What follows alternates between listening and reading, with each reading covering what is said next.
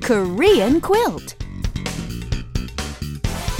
Hey there, everybody. Welcome back to Korean Quilt. I'm Anna. And I'm Richard, and this is your guide to the Korean language and culture. And culture. Okay, Richard, we're finally moving away from fixing things in Korea and moving on to some useful everyday phrases. Now, this is something I can relate to a lot because I have a really short temper and get angry at people a lot. I can't believe you're admitting this, Anna. This is really big of you. Good for you for confronting your faults. I know I'm, at- I'm at stage five. Anyway, okay, please.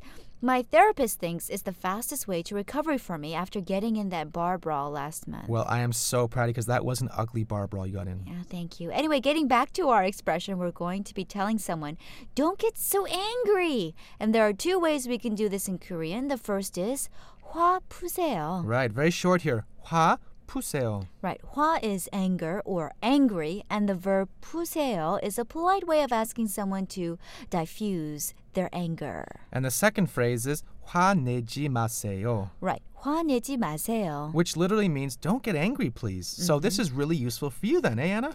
Uh, you're telling me I'm like a loose cannon half the time, an unpredictable firecracker ready to go off at any minute. Right, Anna.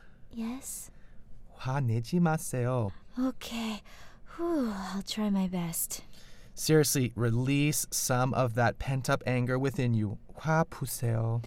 Okay, I'll do my best. It's just not easy because I feel like I have the weight of the world on my shoulders. I understand, dear. Everything's going to be just fine, though. Okay, I will try. 화 푸세요. 화 내지 마세요. Very good. We'll see you back here tomorrow, everyone. Bye.